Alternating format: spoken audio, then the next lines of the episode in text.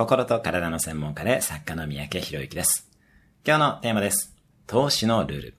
人は損失回避性という特性を持っていて、損失のダメージは利益のメリットの2倍に感じます。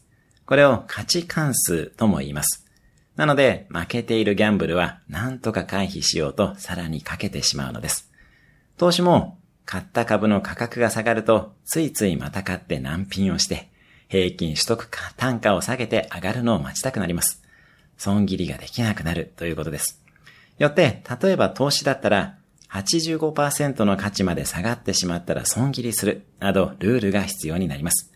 私もそのルールを守っています。逆に、上がった時はなるべく手放さず、2倍以上になった時に元本だけ売るようにしています。